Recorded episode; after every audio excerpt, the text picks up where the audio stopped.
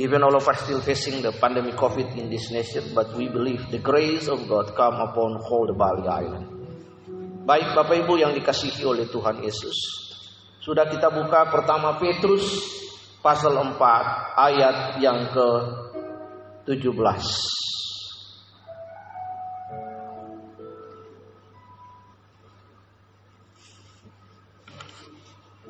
Ayat 10 ayat terdapat ayat 7 sampai ayat yang ke-10.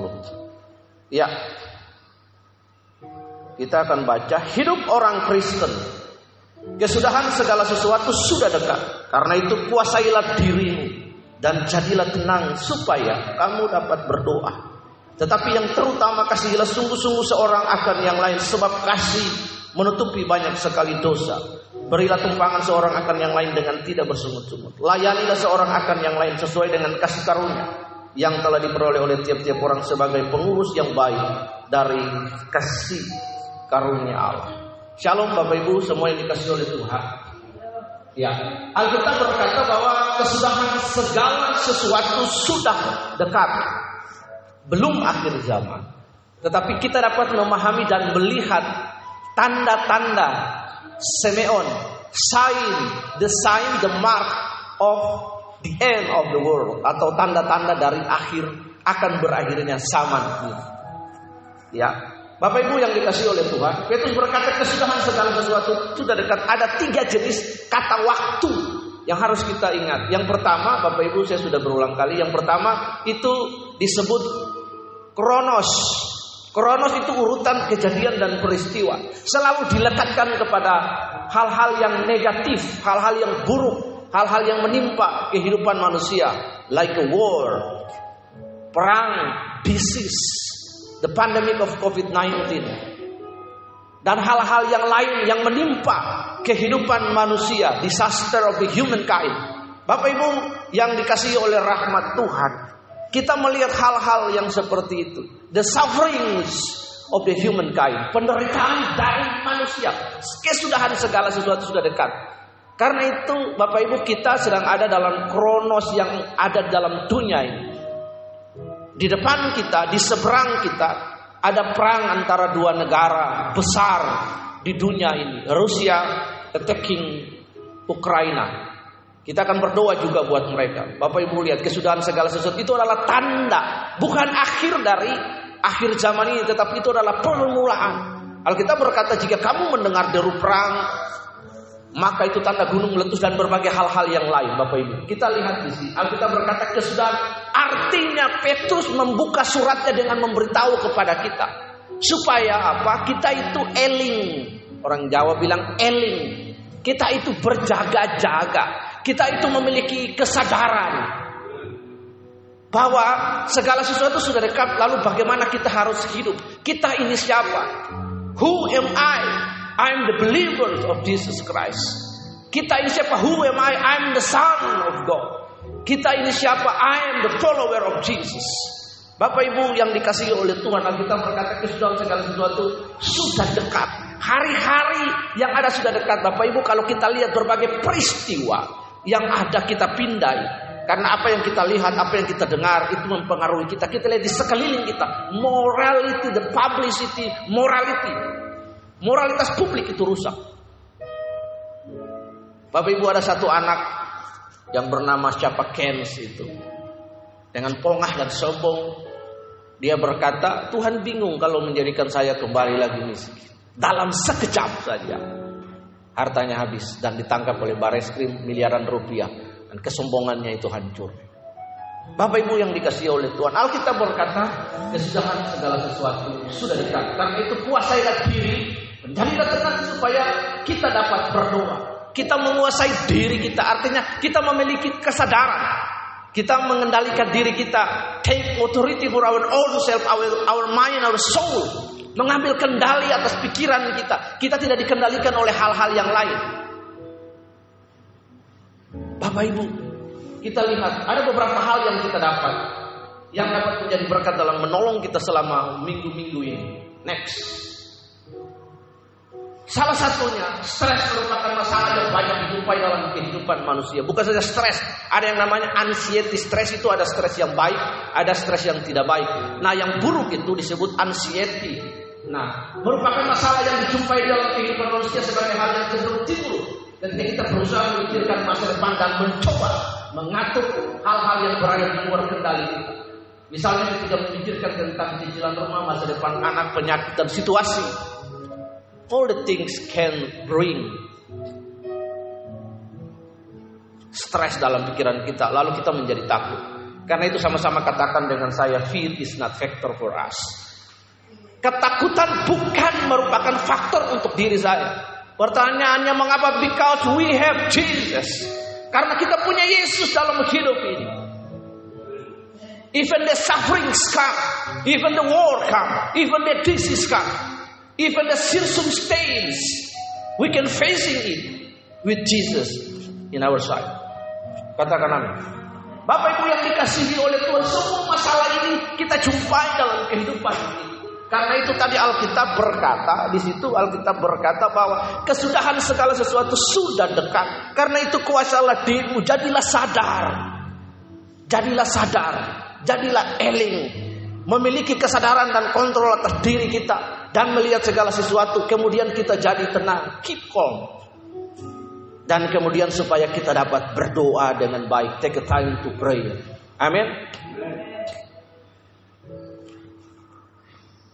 You raise me up so I can stand on the mountains. You raise me up so Nah itu lihat Bapak Ibu yang dikasih oleh Tuhan.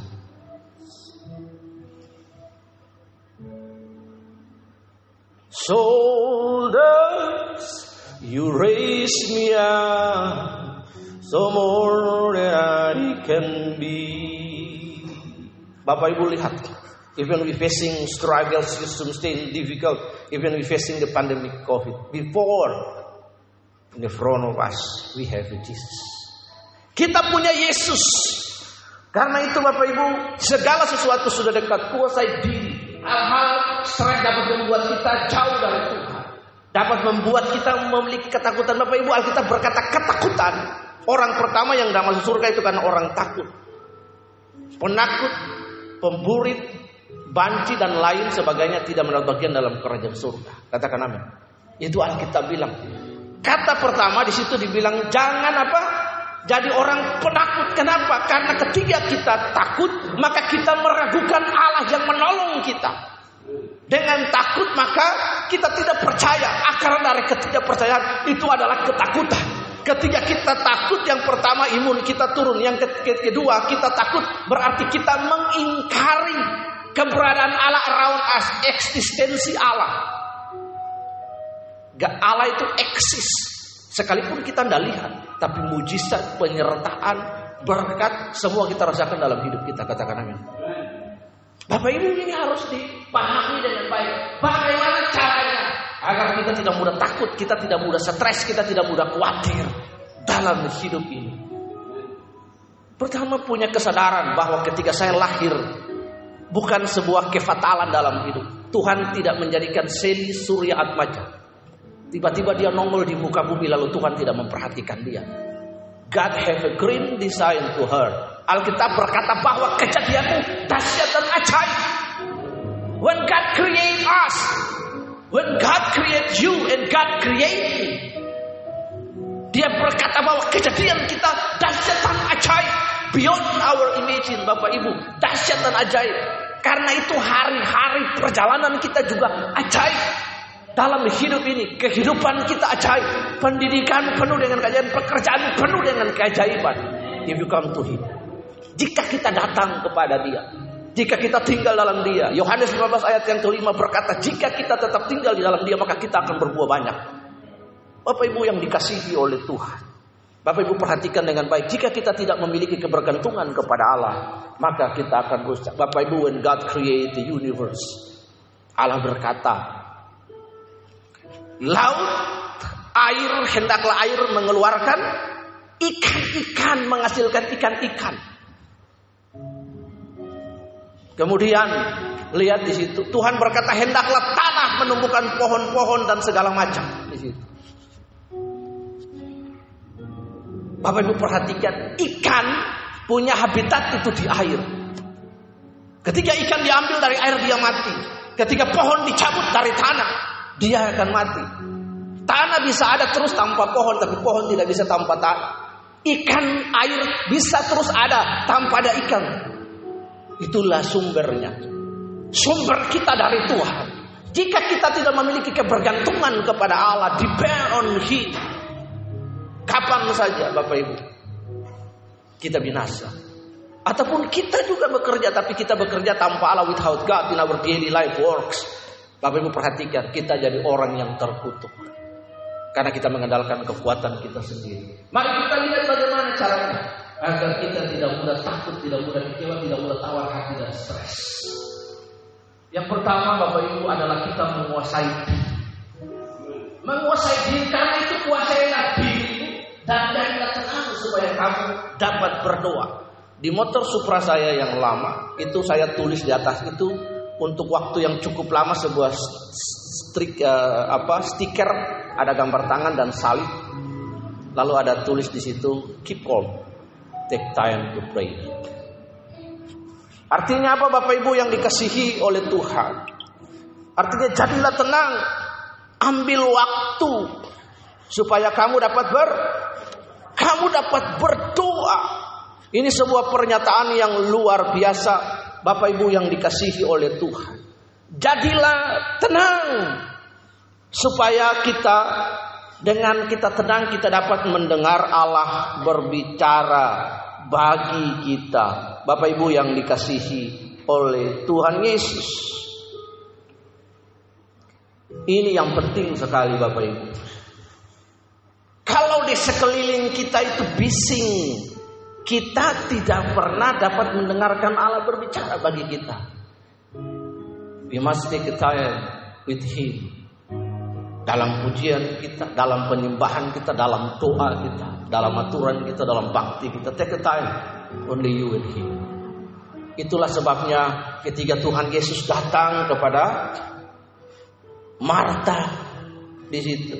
Tuhan Yesus datang kepada Marta dan Maria. Maria sibuk, dia tidak dapat mendengarkan suara Tuhan. Jika kita sibuk dengan segala sesuatu. Bapak Ibu, Yesus adalah tamu yang tetap dalam hidup kita. When Jesus visit your home, when Jesus visit your heart, your soul, your mind, please sit down and keep listen what He says to you. Bapak Ibu yang dikasihi oleh Tuhan. Jadi tenang supaya kita dapat berdoa. Kuasai diri. Menguasai diri itu apa? Artinya kita mengambil otoritas atas hidup kita. Kita menguasai diri kita, kita memiliki kesadaran di sekeliling kita. Ini yang perlu ambil waktu dan berdoa. Jangan sibuk. Marta sibuk dengan orang-orang dengan tamu dia memasak. Dia dia tidak menghiraukan Tuhan yang datang di situ. Tetapi Marta mengambil kesempatan untuk terus jadi tenang dia mendengarkan perkataan-perkataan firman yang memberi hidup. Firman yang mencipta itu. Dan Yesus berkata bahwa Maria telah mendapat bagian yang terbaik. Ternyata the best portion, bagian yang terbaik. Itulah Anda mendengarkan perkataan Tuhan. Dan Tuhan berkata bagian itu tidak akan diambil daripadanya. Katakan amin. Bapak Ibu yang dikasihi oleh Tuhan Yesus. Tuhan berkata ini penting bagi kita menguasai diri kita. Pertanyaannya apakah kita menguasai diri kita? Kita masing-masing yang tahu. Tapi dari ini saya mau berkata kepada kita, mari kita kuasai diri. Yang kedua, Bapak Ibu yang dikasihi oleh Tuhan Yesus. Penguasaan diri di sini tidak berbicara sebatas kita menjaga perkataan dan perbuatan kita, tapi juga terlebih kita menjaga pikiran kita. Hari ini pikiran kita, manusia dikendalikan oleh pikiran. The biggest enemy of the humankind Not the man, the woman around you, around us. Bukan orang-orang di sekeliling kita. Tapi ada di dalam kita. Pikiran kita sendiri. Stres biasanya dimulai dari pikiran yang negatif dan kekhawatiran. Tentunya mudah bagi kita untuk memikirkan sisi buruk dan keadaan. Tapi justru di sini Kita harus belajar menguasai pemikiran kita dan mulai berpikir yang baik. Berpikir yang baik dimulai dari kita percaya penyertaan pemeliharaan Tuhan atas hidup ini. Ada banyak perkataan negatif.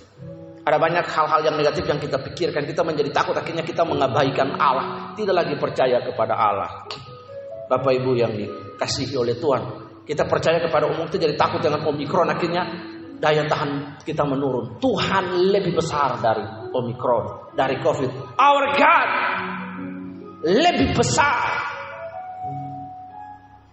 Greater, more than COVID-19. Katakan amin. Haleluya. G.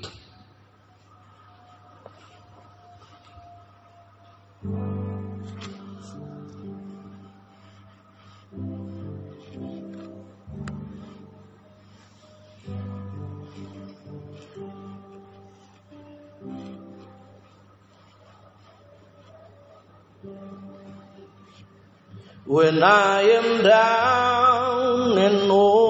soul so weary, when troubles come and my heart burdened be, there I am still and wait here in the silence until you come see the world with me. You raise me mountains. You raise me up to walk on stormy seas. When I am strong, when I am on your shoulders, you raise me up to more than I can be. Bapak Ibu yang dikasihi oleh Tuhan Yesus. Ketika kita lemah, ketika kita menjadi kuat karena kita ada di bahunya Tuhan. Dia akan berjalan bersama-sama dengan kita melewati badai. Kita tidak boleh takut dalam hidup. Ketakutan membuat kita meragukan akan keberadaan dia. Akhirnya membuat kita ignore him. Kita tidak menyadari bahwa dia bersama-sama dengan kita. Bapak Ibu, Alkitab berkata bahkan dalam lembah jurang maut, dalam lembah kekelaman, dia ada di sana. Perhatikan ada sebuah perumpamaan yang bernama footprints. Ketika dua orang berjalan bersama-sama, ketika Tuhan berjalan dengan seseorang, ketika berjalan melewati pasir ada bekas tapak kakinya. Mereka berdua berjalan bersama-sama. Tapak kaki Tuhan dan tapak kaki orang ini. Ini hanya perumpamaan. Mereka berjalan Lalu ketika melewati batu-batu karang dan karang itu sangat tajam, hanya ada bekas darah yang jatuh dalam perjalanan, bekas darah di karang-karang itu. Orang itu bertanya, "Tuhan, apakah itu engkau?" Tuhan menjawab, "Ya anakku, yes my daughters, my son." Itu adalah aku Ketiga, kita melewati pasir. Itu hal yang mudah. Engkau berjalan bersama-sama dengan aku. Aku memegang tanganmu. Dan ketiga melewati karang yang tajam, aku menggendong engkau. Katakan amin.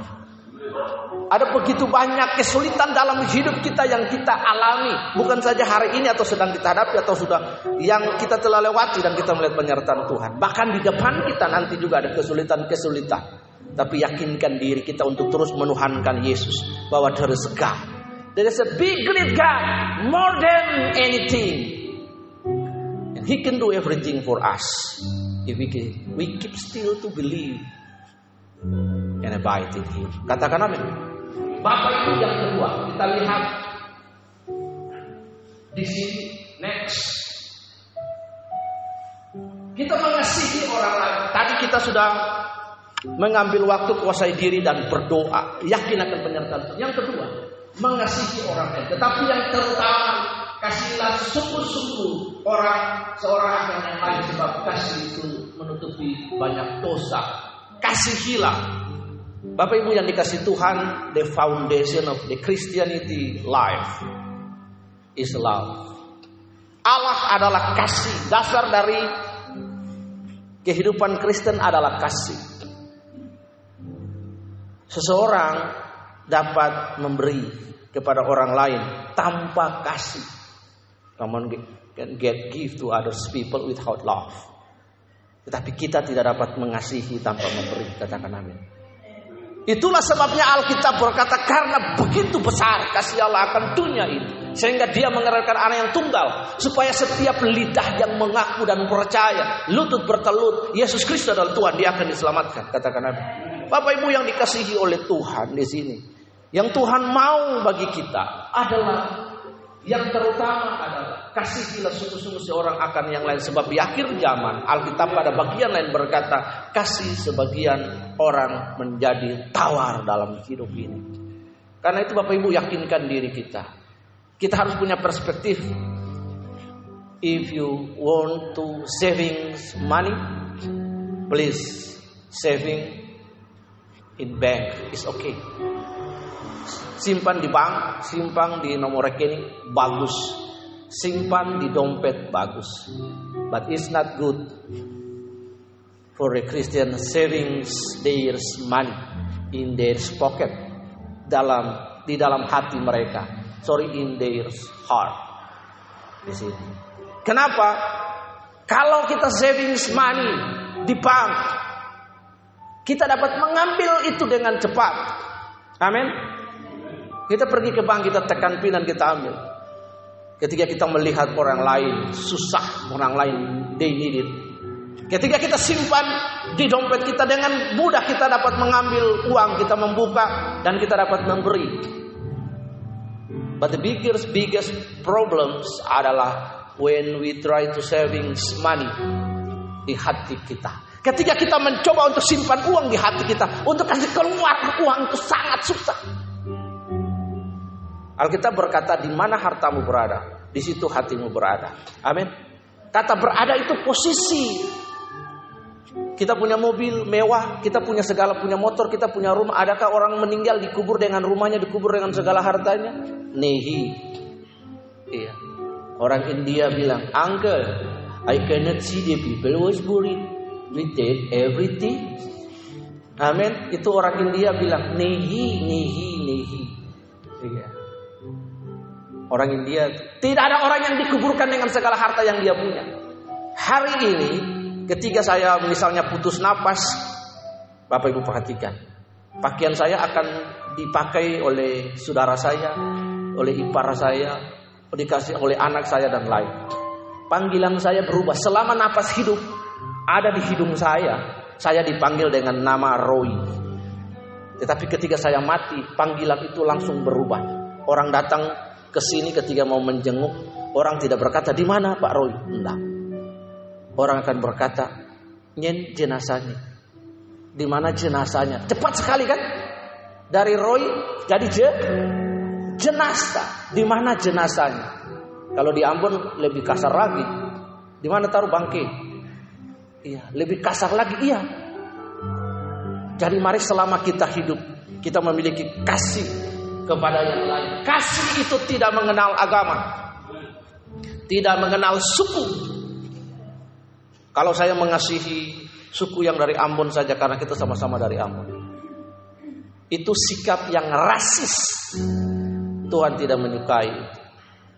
Saya mengasihi orang Bali karena istri orang Bali. Bukan. Saya mengasihi segala manusia. Karena Tuhan mencintai semua manusia. Katakan amin. Tidak pandang bulu. Tidak pandang mata yang sipit, mata yang apa? blok, rambut yang keriting, rambut yang lurus, mancung ke dalam, mancung keluar. Nah, tidak seperti itu. Amin. Iya. Tuhan mengasihi semua manusia, suku-suku bangsa. Karena dia menciptakan mereka. Karena itu Tuhan Yesus itu bukan Tuhannya orang Kristen saja. Tapi Tuhan seluruh umat manusia katakan amin. Bapak Ibu yang dikasihi oleh Tuhan. Mengasihi orang lain. Sangat susah untuk kita belajar untuk mengasihi orang lain. Tadi saya bilang. Kalau mau mengasihi orang. Itu kita tidak bisa mengasihi orang tanpa kita memberi. Tapi kita bisa memberi tanpa kita mengasihi orang. Tetapi ketika kita mengasihi orang lain. Maka kita juga harus memberi. Alkitab berkata di akhir zaman kasih banyak orang itu menjadi tawar. Bapak Ibu perhatikan. Alkitab berkata segala sesuatu akan berakhir. Karunia roh akan berhenti. Nubuatan akan berakhir. Miracle akan berhenti. Tetapi kasih kekal adanya katakan amin.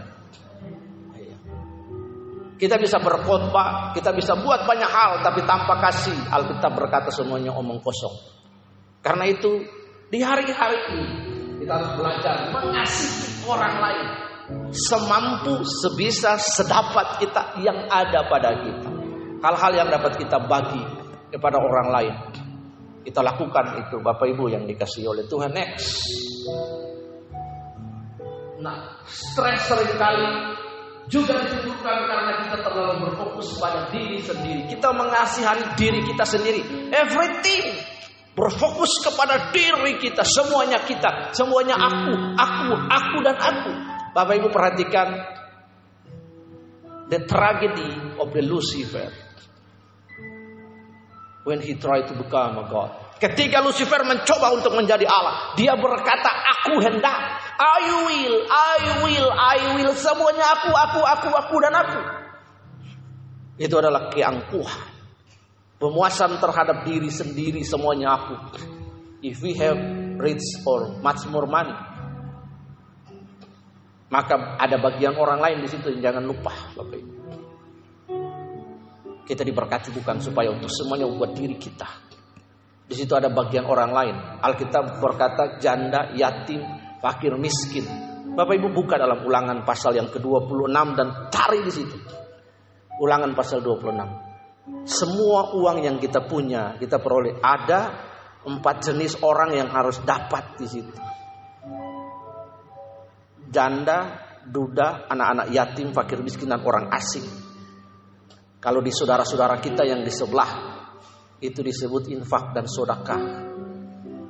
Ada bagian orang kekristenan mengajarkan ketika kita diberkati Tuhan melimpah. Ada bagian orang jangan lupa pernah lupa karena itu kita harus belajar. Kalau anda diberkati jangan lupa dengan orang asing, janda, fakir miskin, anak-anak terlantar. Karena dengan menolong mereka, membantu mereka, maka rahmat akan terbuka untukmu kata Tuhan. Bapak Ibu yang dikasih Tuhan, Alkitab berkata berilah tumpangan kepada seorang yang lain tidak bersekutu layani orang. Karena itu kita perlu belajar untuk mengasihi orang lain. Ketika kita mengasihi orang lain, pemikiran kita tentunya peduli terhadap orang tersebut. Kita mengasihi orang lain maka kita akan melihat dan merasakan betapa Tuhan sudah mengasihi kita. Karena kasih itu adalah sifat Allah. Love is the nature of God. Love is the nature of God. Kasih adalah sifat Tuhan. Kasih itu murah hati, kasih iya lembut. Kasih, kasihmu Tuhan, kasihmu tulus tiada batasnya. Ajarilah kami saling mengasihi. Ajarilah kami ini kasihmu Tuhan.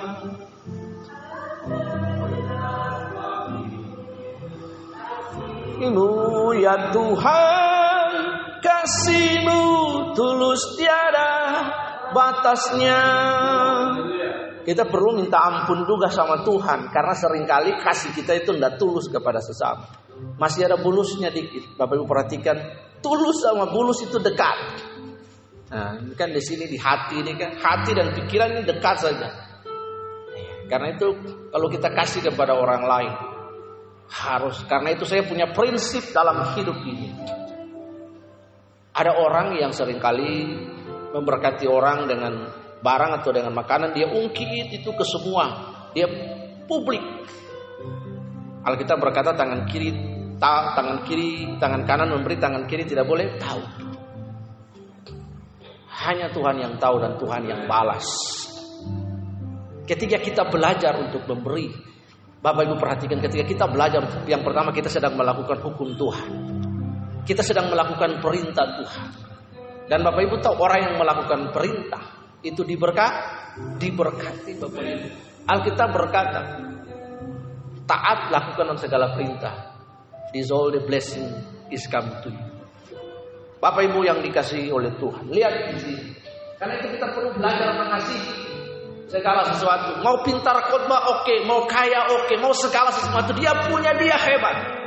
Tetapi ketika dia tidak punya kasih, Alkitab berkata semua itu tidak berguna. Semua akan berakhir, namun kasih tidak berakhir. Katakan amin. Kenapa dasarnya kasih dan kenapa Tuhan omong kasih? Karena dengan kasih kita dapat memberi, dapat menolong orang lain, dapat mengampuni. Dasarnya kan adalah kasih. Itu adalah ciri seorang yang mature, yang dewasa dalam Tuhan. Ketika seorang itu dengan mudah mengampuni, dia dewasa. Seseorang itu dengan mudah memberi bahkan even barang yang paling dia suka dalam hidup ini. Bapak Ibu perhatikan. When God love you and me, He gave His begotten Son. Bapak Ibu perhatikan the parable of the prodigal son tentang anak yang terhilang, anak yang bungsu, the prodigal son, anak yang kurang ajar karena bapaknya masih hidup dia sudah minta warisan. Dia mendapat semua kekayaan dan dia pergi menghancurkan hidup berfoya-foya dan akhirnya habis, akhirnya dia harus makan ampas makanan babi.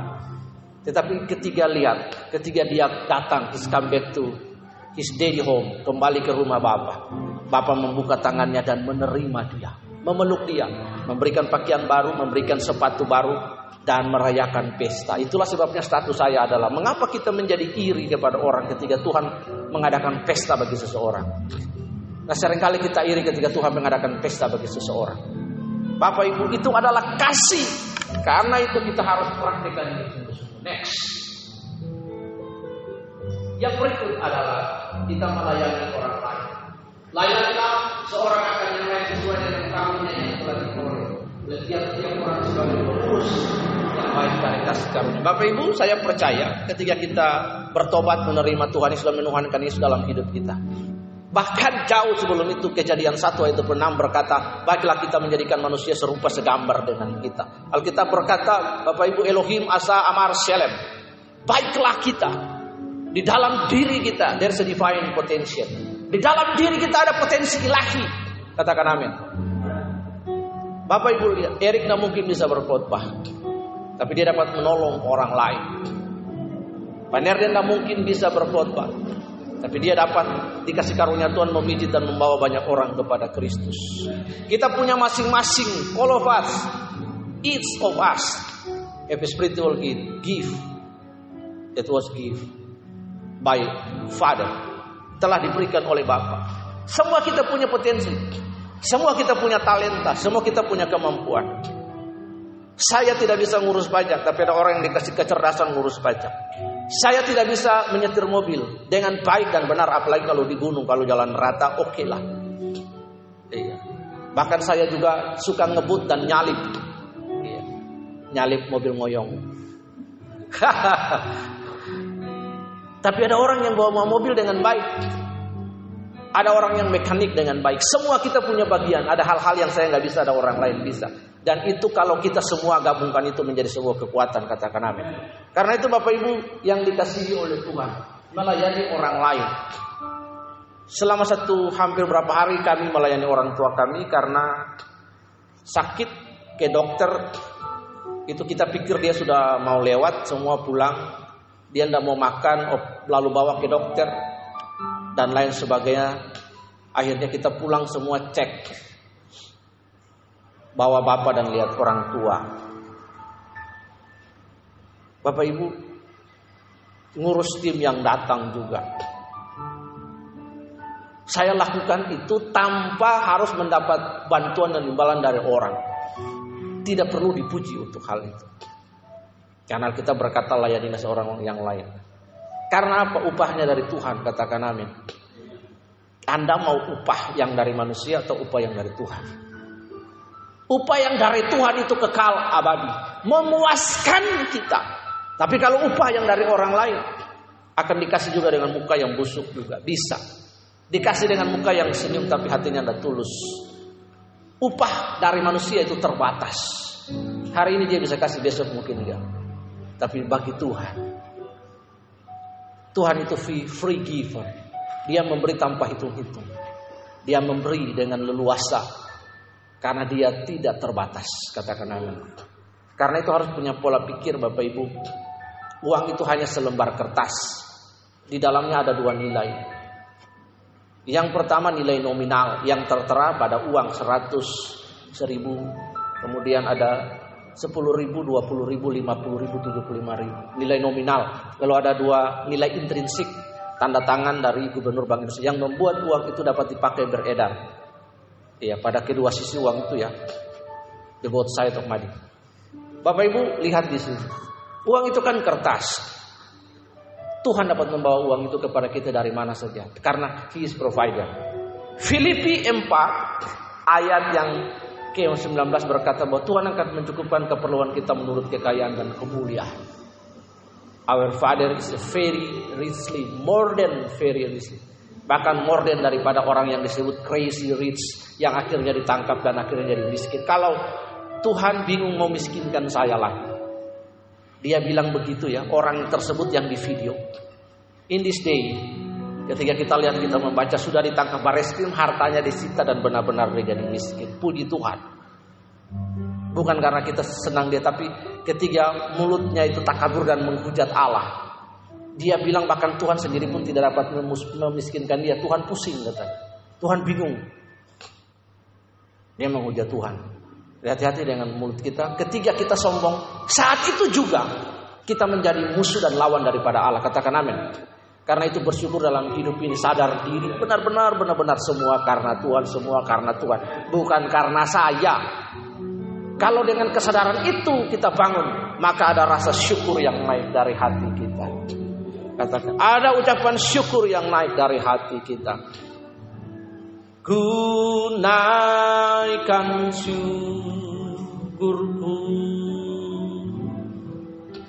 Buat hari yang kau beri Tak habis-habisnya Kasih dan rahmatmu selalu baru dan tak pernah terlambat pertolonganmu besar setiamu di sepanjang hidupku sama-sama katakan mulutku penuh dengan pujian. Mulutku penuh dengan pujian kepadamu ya Yesus Tuhan. Sepanjang hari ku beri penghormatan kepadamu ya Allahku. Bapak Ibu yang dikasih oleh Tuhan. Karena itu mari kita belajar untuk melayani orang lain. Ketika kita melayani, mulai melayani kita menyadari bahwa keadaan kita sering kali jauh lebih baik dari orang lain. Melayani orang lain membuat kita menjadi bisa bersyukur karena dengan demikian kita menyadari betapa kita masih dibutuhkan dan masih mampu menolong orang lain. Katakan. Menolong orang lain. Seringkali kan dalam hidup ini ada dua hal. Bapak Ibu yang. Yang pertama itu simpati, bukan saluran telepon ya.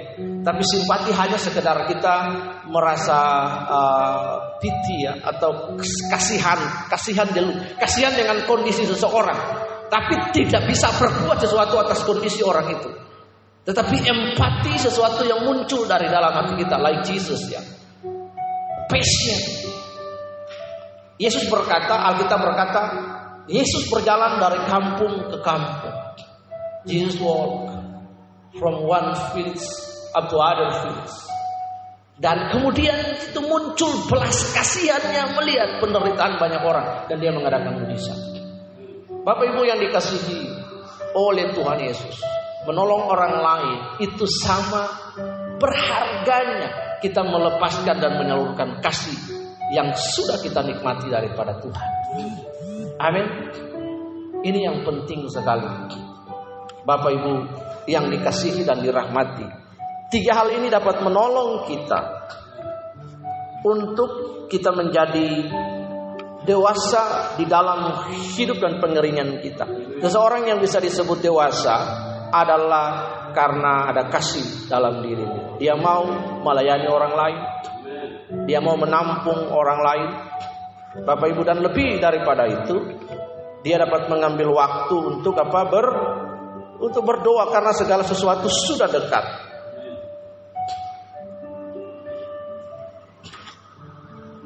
Ku mau selalu bersyukur. Boleh dimunculkan di layar. Selalu bersyukur. Kau Tuhan yang setia Yang selalu menopang. Ku mau selalu bersyukur Selalu bersyukur. Kau Bapakku yang setia I will always thank you Lord. Ku mau selalu bersyukur Selalu ber Mari Bapak Ibu kita bangkit berdiri semua.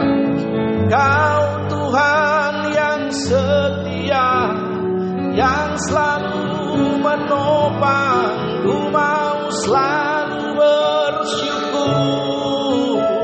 Selalu bersyukur. Kau Bapakku yang setia Sama-sama. Ku mau selalu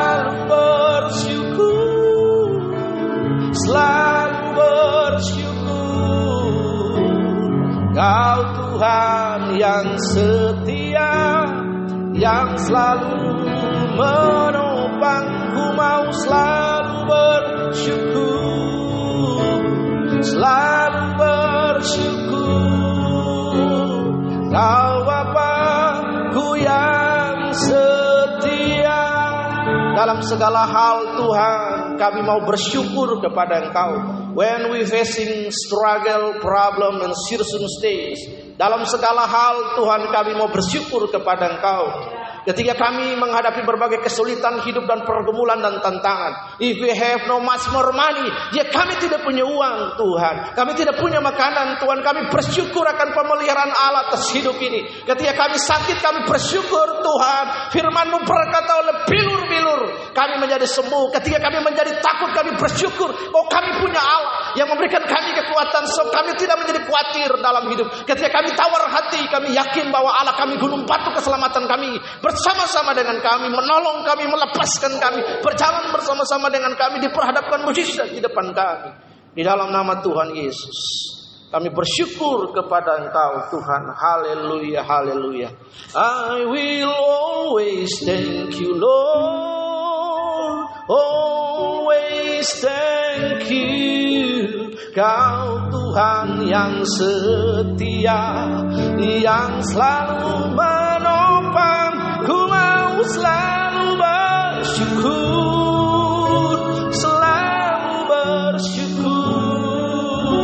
bersyukur. Kau Bapakku yang setia. Lagi sama-sama, WL-nya maju ke depan. Ku mau selalu bersyukur, selalu bersyukur.